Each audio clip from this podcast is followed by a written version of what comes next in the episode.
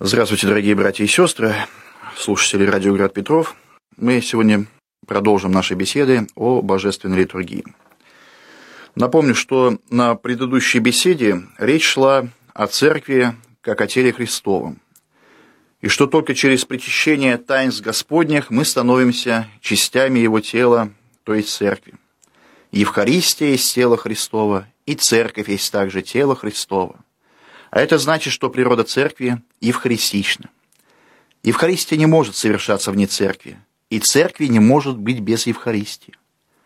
Поэтому нельзя быть членом церкви, но не причащаться. Не причащаться с того, что есть тело Христова или сама церковь. Таинство Евхаристии было установлено самим Господом на его последней вечере с учениками. Но еще задолго до этой трапезы Христос раскрыл апостолам таинственный смысл причащения его тела и крови. Спаситель предложил своим слушателям беседу о хлебе жизни. Произошло это сразу после чуда первого насыщения пяти тысяч человек пятью хлебами. И именно это время было выбрано не случайно. Напомню, что чудо насыщения пятью хлебами пятитысячной толпы произвело столь ошеломляющее впечатление на иудеев, что они решили избрать его своим царем, политическим лидером. Вот всего лишь дважды в Евангелии мы встречаемся с желанием народа видеть Христа своим царем. И оба раза этому желанию предшествовали великие, просто поражающие человеческое воображение чудеса. Это чудесное насыщение пяти тысяч человек пятью хлебами и чудо воскрешения Лазаря. Во время своей земной жизни Господь явил очень много чудес – он говорил людям слова о цели и смысле человеческого бытия. В чем эта цель? И каким путем она достигается? И что делает человека по-настоящему счастливым, или, говоря евангельским языком, блаженным? И к чему надо стремиться? И что должно быть приоритетом человеческой жизни? Но ведь ни разу. Даже после того, как Господь произнес свою самую возвышенную, Нагорную проповедь, никто не сказал, давайте изберем его своим царем – и будем следовать тому, к чему он нас призывает. А вот когда наелись досыта, да еще без всяких материальных издержек, то поняли, а царь-то еще какой нужен. И даже не важно, что он говорит. Важно, что он из камня хлеб делает, и хлебом этим бесплатно кормит весь народ. Да кормит так, что еще и остается. До пресыщения. И ничего не просит взамен. Отрабатывать не надо. А ведь произошло это с людьми в своем подавляющем большинстве бедными которые добывали кусок хлеба потом и кровью. Многие из них всегда пребывали в полуголодном состоянии и досыта никогда не ели. А царская власть ассоциировалась у них только с налогами, поборами и преследованиями. И вдруг такое чудо. Совершенно естественно, что Христос никогда не имел такого огромного числа последователей, как после чуда насыщения пяти тысяч человек пятью хлебами. Но буквально на следующий день их количество сильно поубавилось и восторг сменился разочарованием. А причина тому – проповедь Спасителя в Капернаумской синагоге, в которой он предложил своим слушателям учение о хлебе жизни. Вот давайте вспомним эту беседу из шестой главы Евангелия от Иоанна. Она достаточно объемная, но очень важна, поэтому нужно ее прочитать всю. На следующий день толпа, имеется в виду на следующий день после насыщения пяти тысяч человек – Толпа, оставшаяся на другом берегу моря, увидела, что другой лодки там не было, только одна, и что Иисус не сел в нее с учениками, а ученики отправились одни. Тогда несколько лодок поплыло из Тивериады к тому месту, где они ели хлеб, после того, как Господь произнес благодарственную молитву. И вот тогда толпа увидела, что там нет ни Иисуса, ни учеников. Они снова сели в лодки и поплыли искать его в Капернаум. Найдя его на другом берегу моря, они спросили, «Равви, как ты здесь оказался?» И Иисус сказал ему в ответ, «Говорю вам истинную правду. Не потому меня ищете вы, что вам мои знаки понятны, а лишь потому, что наелись досыта хлеба. Но добивайтесь нетленной пищи, а той, что нетленна и способна дать вечную жизнь. Это пища, которую даст вам Сын Человеческий, ибо его своей силой запечатлел Бог Отец». «А что мы должны делать для того, чтобы дела наши были угодны Богу?» — спросили они его. «Вот ваше дело для Бога», — сказал им в ответ Иисус. Верьте в того, кого Он послал. «А какой знак ты нам явишь, чтобы мы, увидев его, поверили в тебя?» — спросили они. «Что ты сделаешь? Наши отцы ели манну в пустыне, как говорится в Писании, он дал им пищу э, и хлеб с неба». Иисус им ответил, «Говорю вам истинную правду.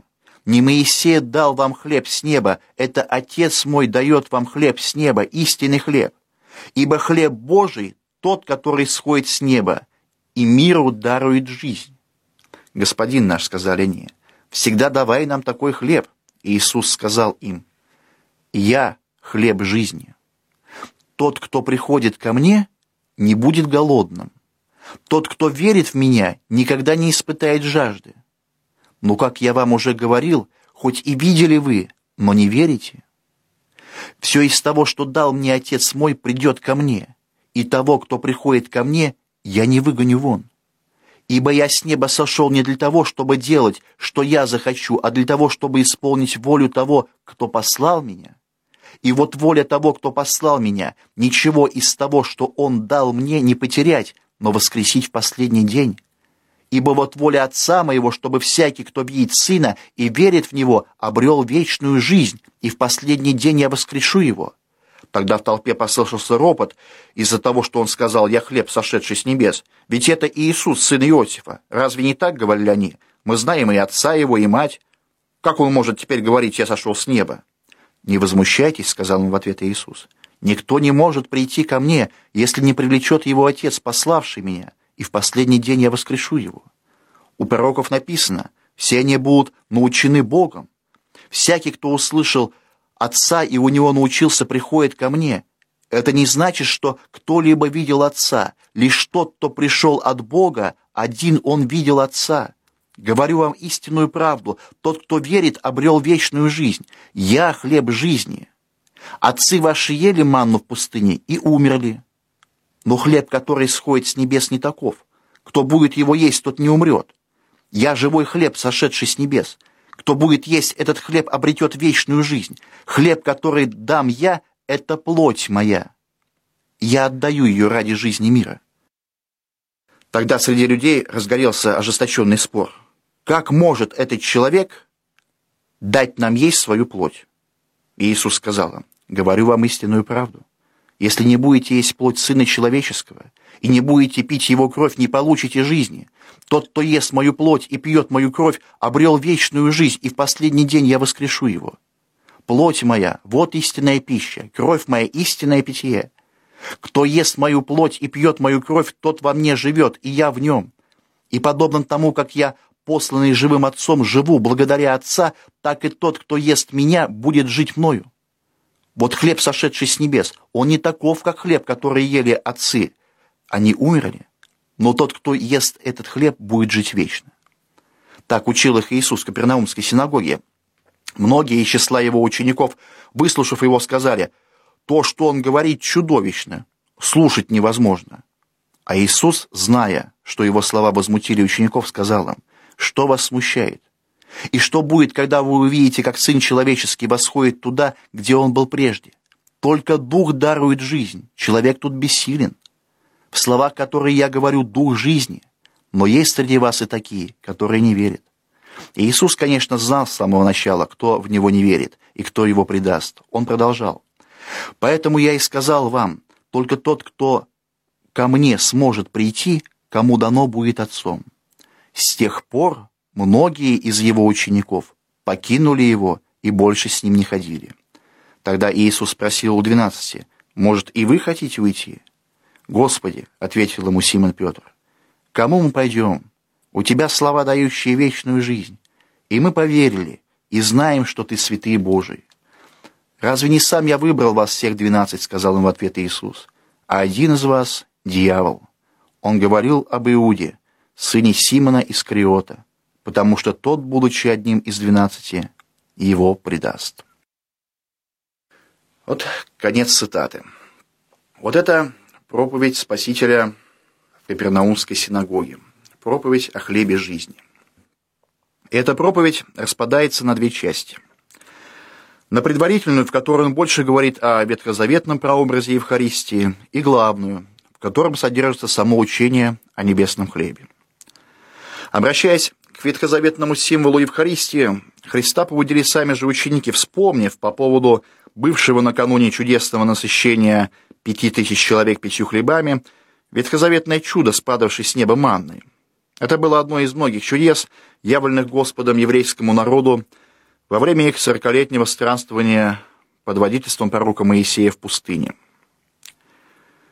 И, наверное, ученики не случайно об этом вспомнили.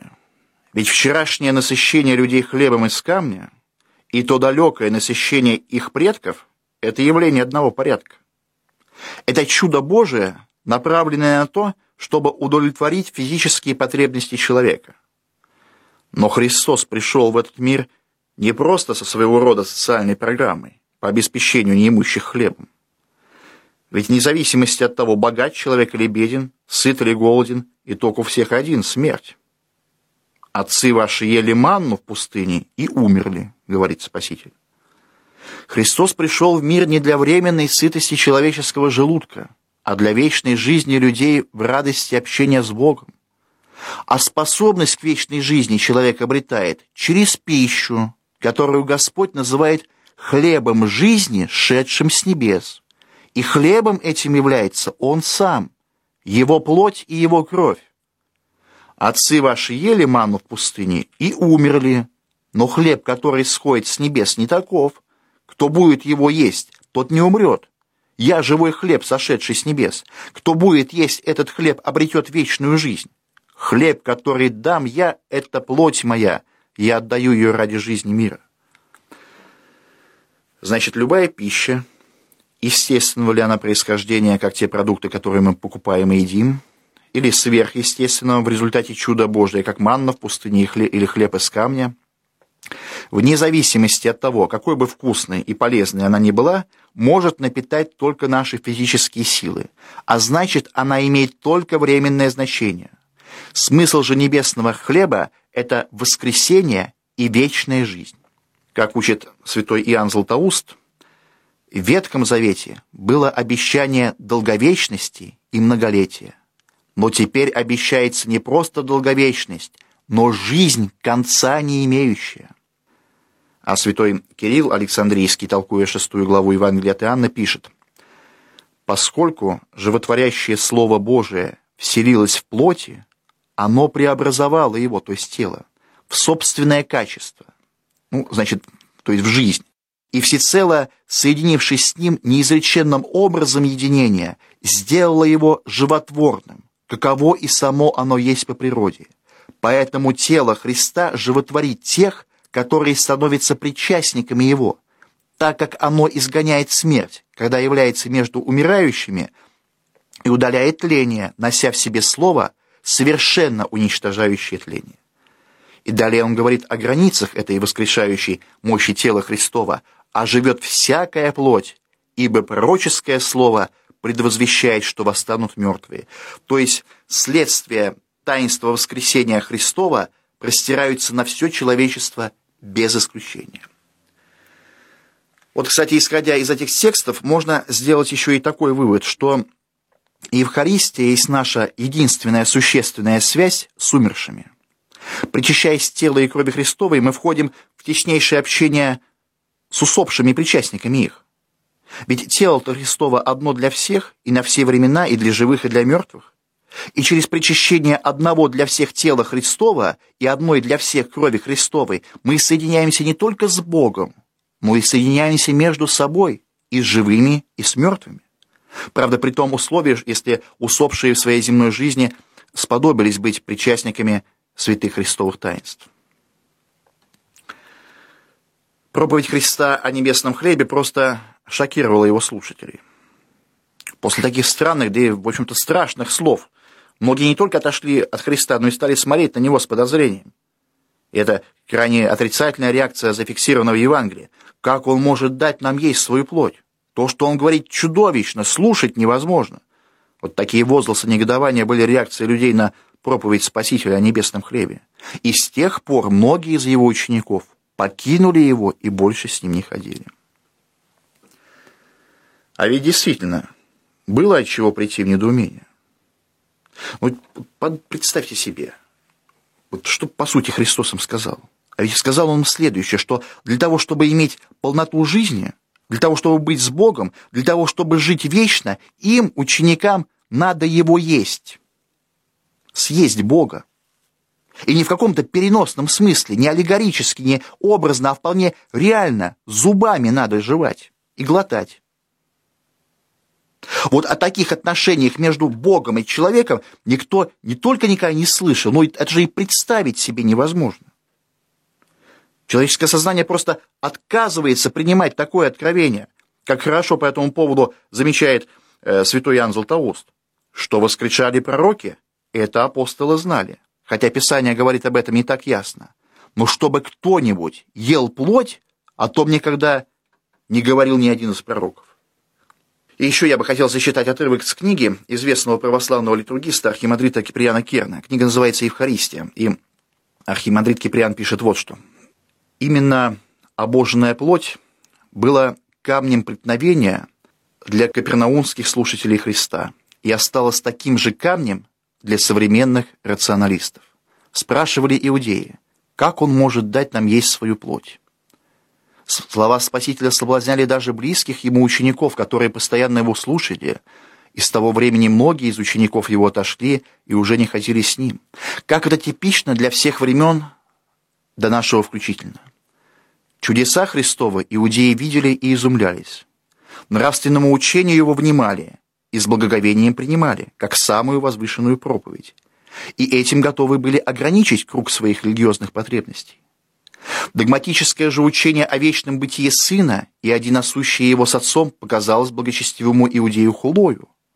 А уже это учение в Капернаумском сонмище о возможности освящения тела, о причастии обоженной плоти, об обожении таким образом и себя, и о воскресении в этом теле показалось безумием и повергло в скорбь иудейского рационалиста и оттолкнуло от Спасителя даже близких ему учеников. Разве не то же мы видим и теперь? Разве не тот же дух рационализма и скептизма томит наш разум? Разве не хотим мы в Тайной вечере видеть только трогательную сцену прощальной трапезы с учениками, и вслед за тем в литургии только символическое воспоминание этой вечери? Разве многие в наши дни не отходят от Христа и от Церкви, подобно соблазнившимся ученикам Господа? Как многие в наше время готовы принять в Евангелии только исключительно высокую нравственную проповедь, и вслед за Ринадом и Толстым видеть в Христе только совершенного учителя морали. Как многие не понимают, что Евхаристия есть центральная точка христианской религиозной жизни, что без нее нет церкви, нет и самого вечного Богочеловека. Существуют люди, которые воздыхают о духовных благах, которые ищут их около Господа Иисуса Христа, но Евхаристия их отвращает. Они приемлют ее только как воспоминание прошлого, но тогда Христос перестает присутствовать среди них. В таком случае он лишен божественного свойства быть везде и всегда со своими учениками. Он отдан определенному моменту истории. И они говорят, как может этот человек дать нам есть свою плоть? Потому-то Спаситель и предложил эту свою проповедь о небесном хлебе задолго до Тайной Вечери, чтобы приготовить своих апостолов к принятию этой мысли, чтобы приучить к ней. Рационалистическое же сознание среднего религиозного обывателя не может принять этой слишком дерзновенной головокружительной мысли. Она, по-видимому, останется юродством для многих и еще на многие века. Принять Евхаристию – принять учение об обоженной плоти и вочеловечении Бога может быть гораздо труднее, чем согласиться с мыслью о существовании Бога. Конец цитаты. Вот очень точно подмечено отцом Киприаном. Действительно, в Бога веруют многие. Люди могут быть более религиозными или менее религиозными, но бытие Божие признают, а может быть даже, правильно сказать, ощущают практически всех. Если, конечно, человек хоть раз в жизни об этом серьезно задумывался. Как говорил учитель церкви Тертулиан, душа по природе христианка. То есть религиозное чувство вложено Богом в каждого человека. Но вот принять на веру то, что маленький кусочек белого хлеба, пропитанный красным вином, который преподается нам из евхаристической чаши, есть подлинное тело и кровь Христа Спасителя, через причащение которых мы становимся одним целым, вот такая вера далеко не каждому дана. Здесь должно быть абсолютное доверие Слову Божию. Даже вопреки тому, что видят твои глаза, что ощущаешь ты на вкус, вопреки человеческой логике и представлениям о том, что может быть и чего не может быть. Для Бога ничего невозможного нет. И его воля была такова, чтобы именно через образ хлеба и вина человек причащался его плоти и крови, входил в общение с ним, становился частью его и усваивал для себя плоды спасения, дарованного нам Христом. Проповедь Спасителя о хлебе жизни смутила апостолов. Они так же, как и все остальные слушатели Христа, не поняли, о чем он говорит. Но в отличие от остальных, они безоговорочно верили ему. С тех пор многие из его учеников покинули его и больше с ним не ходили. Тогда Иисус спросил у двенадцати, «Может, и вы хотите уйти?» «Господи», — ответил ему Симон Петр, «к кому мы пойдем? У тебя слова, дающие жизнь вечную. И мы поверили и знаем, что ты — святые Божии. Подходя к евхаристической чаше, не надо уподобляться капернаумским слушателям Христа, возмущаться или недоумевать, как это может быть, и что-то за странные неестественные обычаи. Надо вспомнить слова и веру апостола Петра, для которого это таинство было таким же непонятным и необъяснимым, как и для нас с вами, но который непоколебимо верил, что все слова Господа — это истина, не подлежащее сомнению. Таинство Святой Евхаристии – это чудо Божие, и это милость Божия, которая требует от человека только одного – веры и готовности эту милость принять. На этом мы с вами сегодня нашу беседу завершим, а через неделю продолжим. Всего вам доброго, до свидания, храни вас всех Господь.